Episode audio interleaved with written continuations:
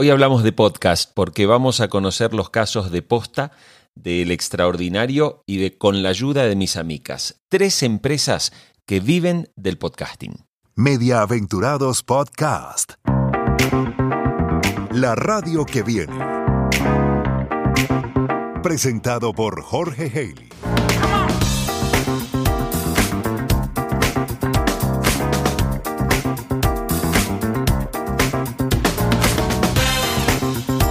Nuevo episodio de Mediaventurados donde vamos a hablar de las empresas que se dedican a la producción de podcast. A lo largo de esta temporada y de la primera, Tuve distintas conversaciones con personas que han creado empresas y que hoy se dedican y viven exclusivamente de la producción de podcast. Por eso me pareció interesante compartir en este episodio una selección de cortes de audio que creo que te van a resultar de interés. Porque hoy están floreciendo muchas empresas que quieren comenzar o hay personas que de repente ponen en marcha un podcast interesante y enseguida piensan en la idea de convertir eso en un negocio, en poder vivir, en poder monetizar. Y no es nada fácil poder hacer realmente esto. Por eso quiero compartir contigo lo que me contaron personas como Luciano Banchero, fundador de Posta, Marabad, fundadora de El Extraordinario, María José Castro, creadora del podcast con la ayuda de mis amigas y hoy una empresa que se dedica a la producción, y las reflexiones también de María Jesús Espinosa, la directora general de Prisa Audio, que conversó oportunamente en Mediaventurados y nos dio su mirada. Así que vamos a escuchar lo mejor de estas entrevistas que espero que te resulten de mucha utilidad.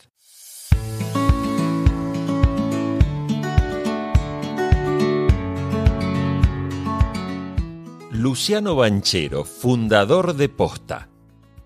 ¿Hoy es negocio crear una productora de podcast? Mira, a mí no me gusta generalizar y tampoco me gusta poner mi propia experiencia como, como, como ejemplo de, nada. Esta experiencia es, intransferible y, creo que no puede haber dos postas de la misma manera que no hay dos gimlets y, demás. En Estados Unidos hay, ya creo que están en el orden de las cientas de, productoras de, podcast, mientras que en Argentina este, seguimos siendo pocos a medida que se van sumando otros medios a, producir. Yo no creo, no, le recomendaría a nadie que se ponga una productora de podcast pensando en, el negocio. Creo que tampoco es como nace en, nuestro caso. Después, yo creo que lo que pasó fue que eh, a medida que la audiencia fue descubriendo que, que producimos contenidos valiosos, también marcas, medios y plataformas se dieron cuenta de lo valiosa que es nuestra audiencia. María José Castro, creadora del exitoso podcast chileno con la ayuda de mis amigas. En el caso de las amigas, ¿cómo fue que ustedes llegaron a que finalmente, eh, con la ayuda de mis amigas, se convierta prácticamente en una empresa? Sí, somos una empresa 100% real, eh, no fake, como decimos en, el podcast. Eh, la verdad es que nos costó un poco em, transformar esto en una empresa. De hecho, yo diría que recién al año, seis meses de trabajo constante, recibimos nuestro primer auspicio, por así decirlo.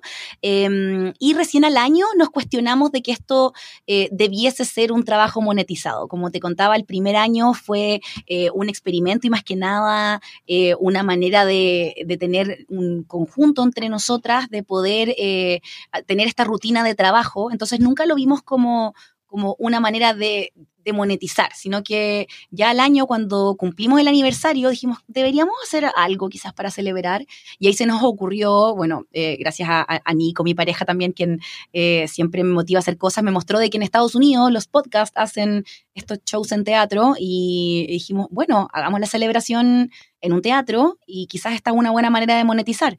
Y así descubrimos, bueno, em, como los clásicos errores de los principiantes en ese primer show, no monetizamos mucho, pero nos dimos cuenta que sí existía eh, las ganas de parte de nuestra comunidad de, poder asistir a las grabaciones en vivo, de poder hacer algo especial.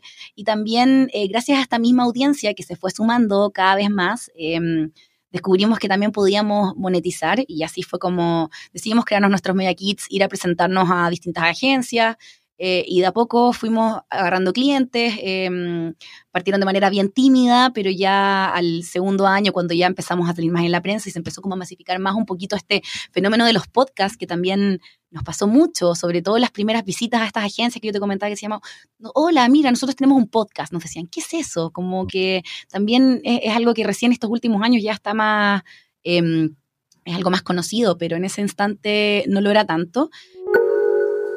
Marabad, fundadora de la productora El Extraordinario.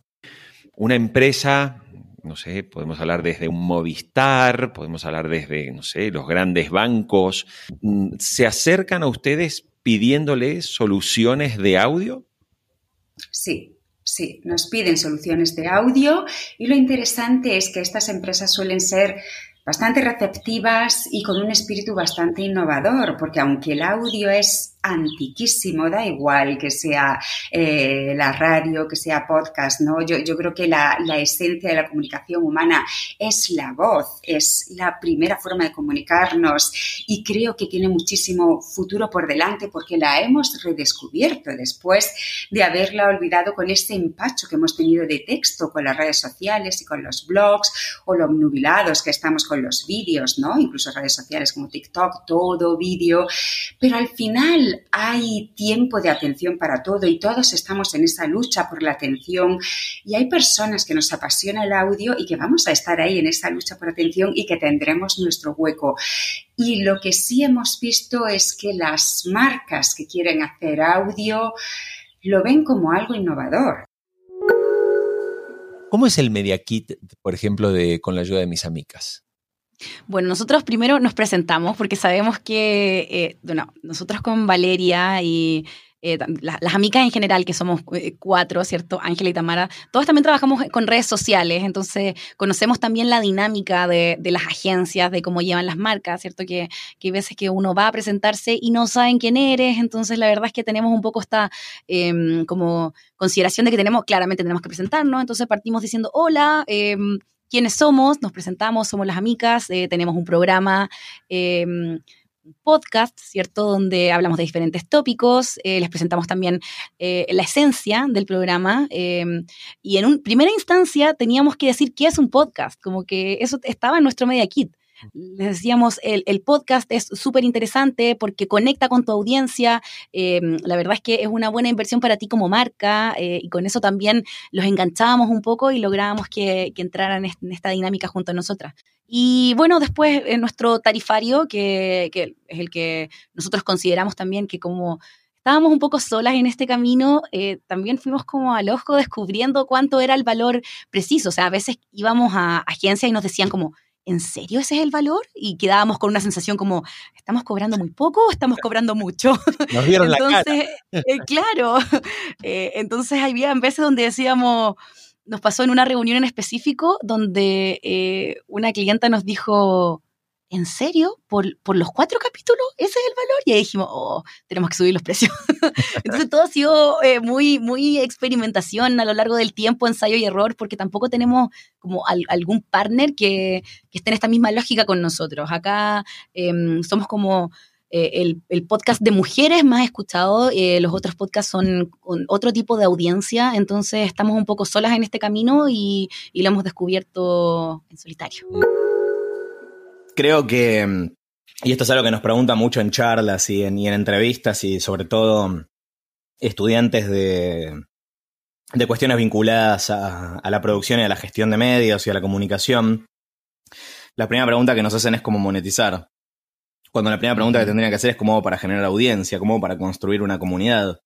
Y esto creo que te lo puede decir cualquier persona que haga, que, tenga una trayectoria y éxito haciendo podcast o no sé, haciendo streaming de juegos en, en Twitch o haciendo algún emprendimiento de contenido y monetizándolo de manera independiente a través de alguna plataforma como Patreon. Hay que construir una audiencia para, para, el contenido, para, para el producto que, que, haces. Y después pensar en la, en la monetización. la plata. Exactamente.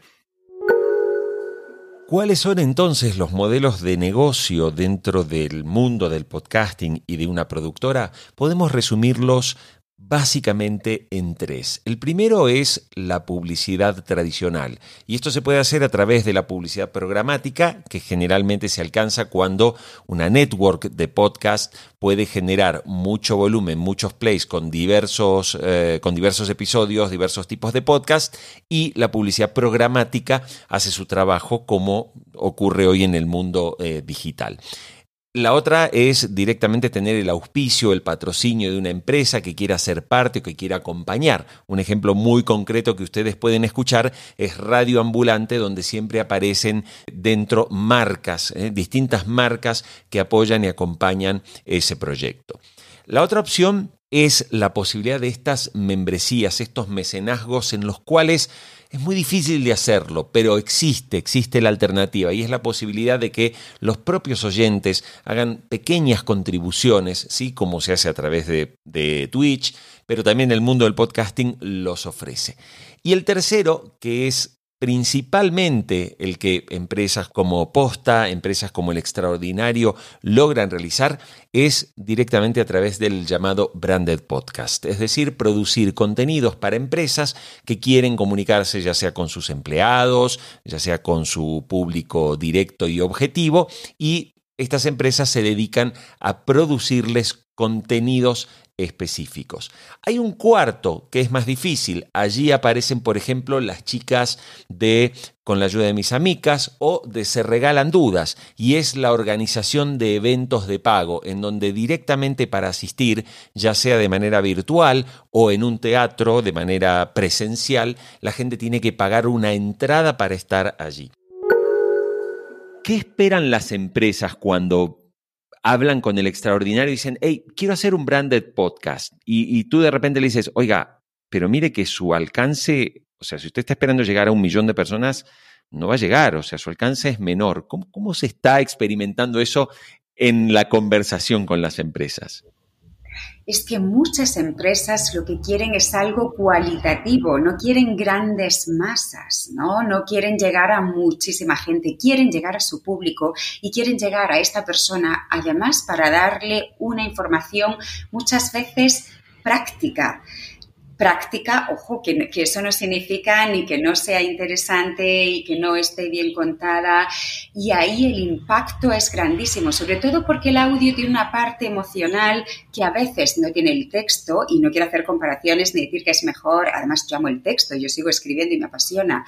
Pero es cierto que la voz, pues en la prosodia, en la calidez, en el timbre, en esa cantidad de información que nos da, además de las palabras, estás creando un vínculo con la marca o con esa información muy grande. Se habla también del podcast como la intimidad, ¿no? Hablamos de la era de la intimidad, antes hablábamos de la era de la información, la era del entretenimiento, la era de la atención, pero con el podcast se habla mucho de la era de la intimidad y se asocia la intimidad. ¿Por qué? Porque te está hablando una voz y en esa voz eh, sientes el timbre de esa persona, sientes un poquito de esa persona. La mayor parte de las veces escuchamos podcast con auriculares, entonces lo tenemos tan, tan cerca, está tapando otros sonidos, que ese mensaje llega de una manera muy cercana, muy emocional. Por lo tanto, ese impacto de esa información, esa experiencia que tienes de esa marca es más cercana, es más próxima, es más emocional. Y al final las marcas quieren eso, ya no quieren solo darte información, quieren que las quieras, que te gusten, que seas fiel, quieren enamorarte. Y eso, la voz, lo puede hacer mucho más fácil que el texto.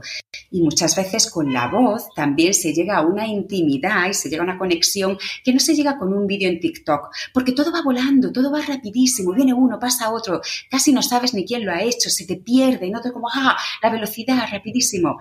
En cambio, el podcast es tu tiempo para estar con esa información, es reposado, lo puedes volver a oír, lo puedes echar hacia atrás y oírlo 20 veces si te ha encantado. María Jesús Espinosa, directora general de Prisa Audio. Eh, creo que realmente mm, los podcasts, y esto es una cosa que, decía un famoso decálogo de la BBC en, en, el verano del 18, decía, los podcasts se construyen para la generación que usa auriculares. Y eso es verdad. Y, yo creo que em, la forma en la que, en la que contamos las historias, eh, también tiene que, que, repercutir, es decir, la forma de consumir audio va a incidir siempre en la forma de escribir, de narrar y de diseñar el sonido. Mediaventurados Podcast, la radio que viene. María José Castro, de Con la ayuda de mis amigas. Contanos un poco cuando te reúnes con un cliente, por ejemplo, qué tipo de métricas, cómo las presentan, cómo, cómo aconsejarías a alguien que presente sus métricas, cómo debe presentarlas. Eh, es bien, es bien complicado porque además las plataformas, nosotros siempre nos hemos movido con la idea de que mientras en más plataformas esté, mejor, porque sí tiene más accesibilidad al podcast, pero eh, tampoco hay una uniformidad de estas mismas métricas. Eh, en Spotify tienen distintos tipos de conteo que, que, las de Apple Podcast, que son mucho más complicadas de leer además. cada vez que uno, al menos cuando le toca a uno hacer el reporte, es como, ya me tengo que meter de nuevo a Apple Podcast, qué cacho. Pero mm, lo que nosotros hacemos es hablar de escuchas. Eh, lo que hacemos es sumar todas las escuchas que hemos tenido a lo largo de las redes y hablamos de tenemos eh, esta cantidad de escuchas. Eh, porque finalmente nos pasa también algo muy curioso, es de que nuestra comunidad, las amigas, no solo escuchan el capítulo una vez, sino que a veces se quedan sin capítulo, lo vuelven a escuchar y hacen como esta ronda eterna, entonces tienen muchas reproducciones, entonces eso es lo que contamos. Nosotros decimos tenemos tantas escuchas. Em, porque también el tema de los listeners, que son como los usuarios únicos, son súper distintos en, en, cada red, entonces también lo transparentamos y decimos, en tal red tenemos tantos usuarios únicos. Lo que hacemos siempre es desglosar cada una de las redes y eh, en general al final sumar las escuchas totales. Creo que, por ejemplo, hace falta también una, una, estandarización de métricas para todos. Es verdad que la IAB tiene sus filtrados, pero no todos miden igual con lo cual ir, ir, al mercado con, métricas distintas, pues es decir, creo que eso hay que mejorarlo. Y por último, y aunque también ha habido avances importantes, creo que hay un difícil, esto que llaman los americanos el, el shareability, ¿no? la capacidad de compartir audio en redes sociales.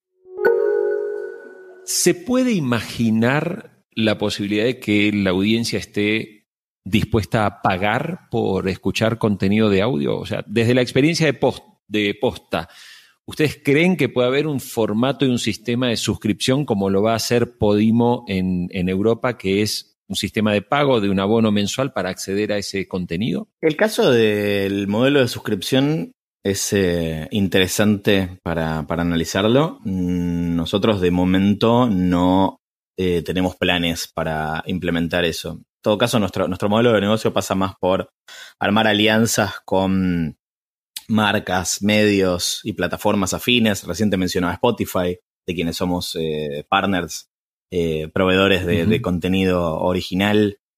Somos los productores de los podcasts de, HBO, de PlayStation, de National Geographic, entre, entre, otros, entre otras marcas y, medios. Em, y es un modelo de negocio que para nosotros tiene sentido porque es un modelo inclusivo. El modelo de, negocio de, suscripción y todo lo que tenga que ver con paywall de acceso a contenido es un modelo eh, excluyente. ¿Cuánta gente integra el extraordinario y cuáles son los roles? Ahora mismo somos muy poquitos, somos cuatro personas. Eh, los fundadores somos Marcus H. y yo. Marcus lleva la dirección creativa, lleva también parte de Branded. Yo llevo la dirección editorial y, bueno, un poquito de Branded también, porque ahora somos muy poquitos. Está Marina Alonso, que ella lleva toda la parte de estrategia y difusión, que es fundamental, porque puedes tener el mejor contenido del mundo, pero yo ya hace como 10 años que pienso y digo, si eres periodista tienes que saber, por supuesto, escribir, comunicar y de tecnología, pero es que además tienes que, investigar todos los días cómo difundir, porque es la clave. Si no sabes cómo difundir tus, tus piezas, te las comes.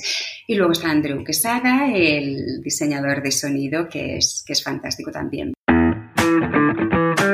Encuentra todos los episodios y notas de este podcast en mediaventurados.com, la radio que viene.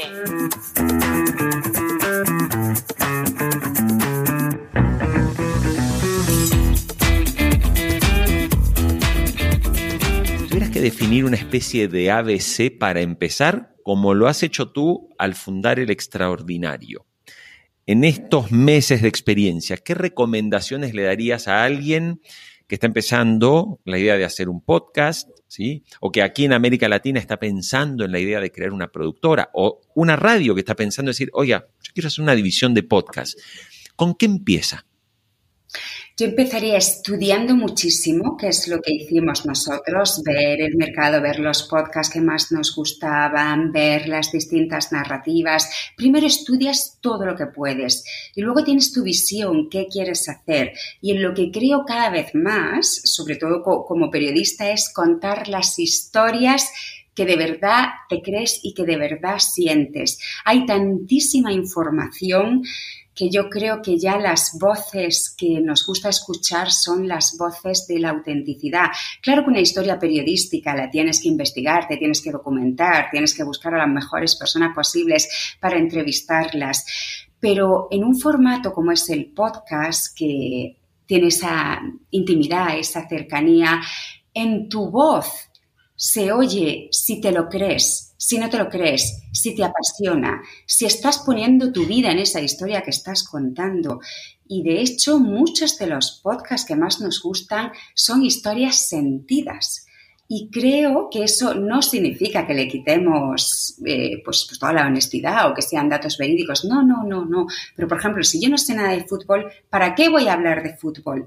Es ridículo, hay tantísima información de todo que me tengo que centrar en lo que yo creo que puedo contar mejor y así hacerme mi hueco porque hay tantísimo periódico, tantísima televisión, tantísimo contenido de redes sociales, tantísima radio, tantísimo podcast, que yo lo que de verdad creo es en, a, a estas alturas, en tu pasión, la autenticidad y lo que de verdad quieres hacer.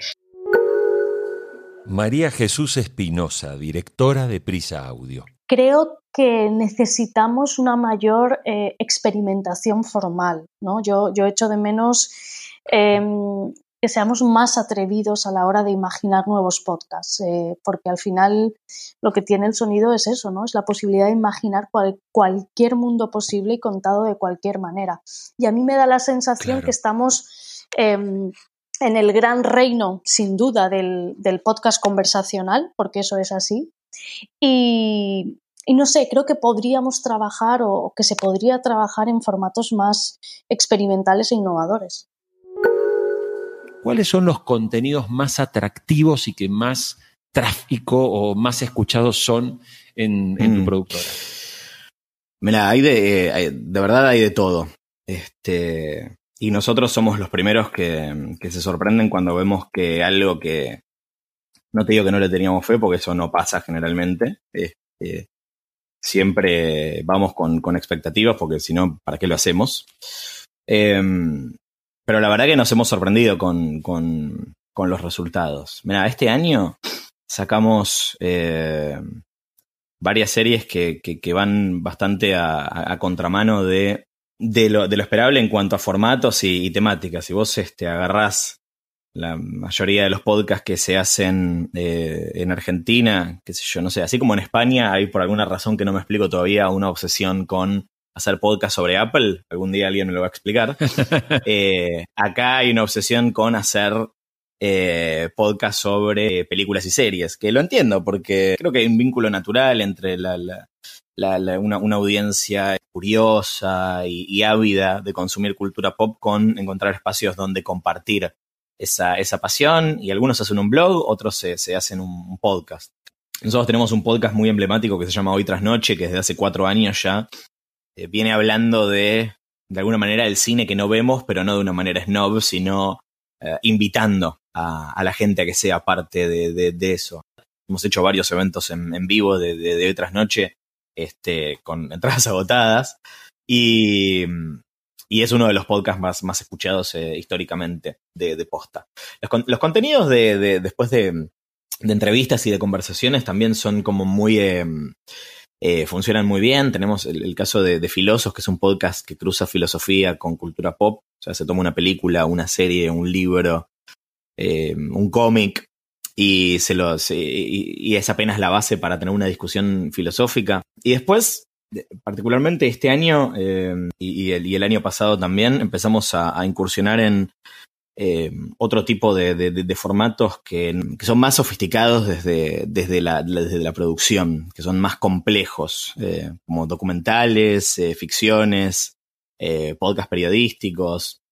Hoy el, creo uno de los podcasts que, más, que escucharon es una producción que hicimos para Spotify que se llama Somos Novios, es una, una comedia romántica para, para, escuchar, es una ficción para, para, escuchar. Después de este año también junto a Spotify sacamos eh, un, podcast que se llama Acabar, que es eh, un podcast narrativo sobre el orgasmo femenino y el placer eh, y, y, un montón de, de, de, tabúes este, que están instalados alrededor de este, la cultura del placer en las mujeres, que anduvo pero increíble y de vuelta creo que responde a un vacío de este tipo de, contenidos en general y particularmente en, el universo del, podcast.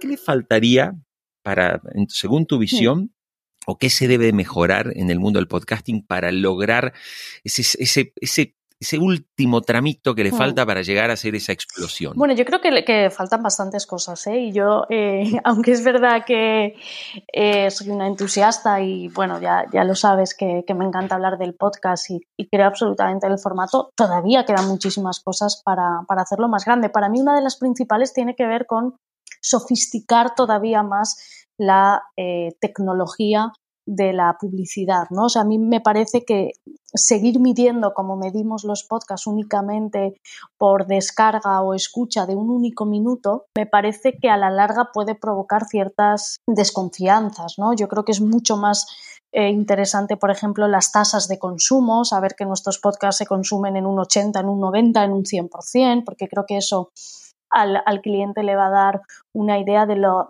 absolutamente comprometidos que están los oyentes con, nuestros contenidos. Creo nuevamente que, la distribución, como hemos hablado antes, eh, es, un, es un elemento clave ahora mismo. Vivimos en un ecosistema de podcast absolutamente atiborrado de contenidos y es muy difícil que un mm. contenido tuyo llame la atención de alguna manera.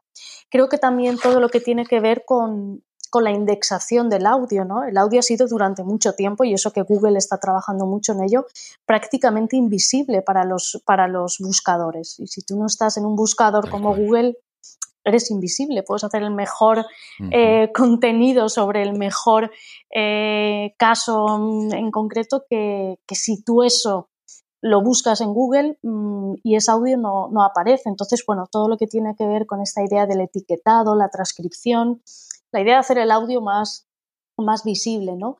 Creo incluso que aunque estemos viviendo en esta, bueno, en esta edad dorada del podcast, como lo llama mi amigo Jorge Carrión, creo que sigue eh, persistiendo un problema conceptual.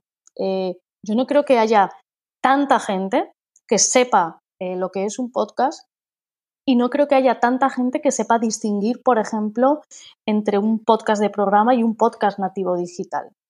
Y eso lo vemos, mm.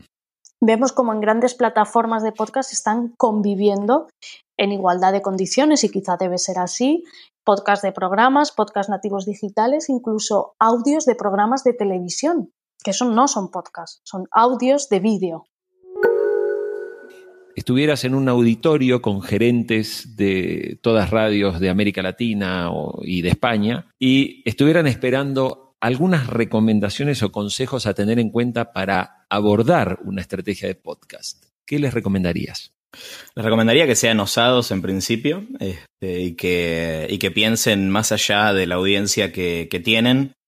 Eh, porque entiendo que es importante eh, cuidarla y, nutrirla, pero también probablemente están dejando afuera a, un montón de gente que no se sienta representada por las cosas que están poniendo al aire. Aprovechen el, podcast como, como formato, tómenselo en serio y no como un kiosco más donde hay que estar y produzcan cosas osadas para esas audiencias y esa audiencia muy probablemente venga ante 500 no, pero ante algunos sí que me ha tocado, sí que me ha tocado estar. Yo en primer lugar, todas las transformaciones, las buenas y verdaderas transformaciones son lentas, porque lo importante es que pervivan Y, creo que es importante, y, siguiendo con, esta idea, que ellos entiendan, eh, los, gerentes o bueno, la, gente que dirige medios, que es muy importante tener eh, una mirada a dos velocidades. No perder, por supuesto, el foco en el, en el core de nuestro negocio, que es importantísimo, pero, pero lanzar la mirada hacia adelante. Eh, a 5 o a 10 años, porque al final lo que queremos es que, o yo desde luego lo que quiero es que la radio perviva 100 años más. El mundo hacia, hacia el que vamos tiene que ver con esta idea del, del prosumer, ¿no? del productor y consumidor a la vez. Porque los mismos que producen son los que consumen. Ya no está tan, tan, tan clara esa diferencia entre los que creaban el contenido y los que en sus casas lo escuchaban. Em, y hay que pensarlo así, que escuchemos a los jóvenes en particular, a los niños, hemos de conquistarles. Creo que el audio está viviendo de verdad una edad de oro, que por fin em, se están contando historias verdaderamente relevantes únicamente a través de sonido eh, y eso es algo que hemos de celebrar todos y que si queremos de verdad conquistar a nuevos oyentes vamos a tener que intentar comprenderlos, no solo cómo consumen, sino lo que consumen, nos guste más o nos guste menos. Un resumen de estas entrevistas que hice a lo largo del tiempo y que me pareció importante compartir porque definitivamente el mundo del podcasting se está moviendo, las empresas productoras de podcasting están haciendo cosas muy interesantes y como muchos estamos viendo esa industria como una gran oportunidad de desarrollo, siempre es bueno escuchar a esos pioneros que se adelantan y que llevan adelante proyectos como estos. Muchas gracias, que tengas una buena semana, la próxima con un invitado sensacional, una de las empresas que tiene suscriptores para escuchar podcast.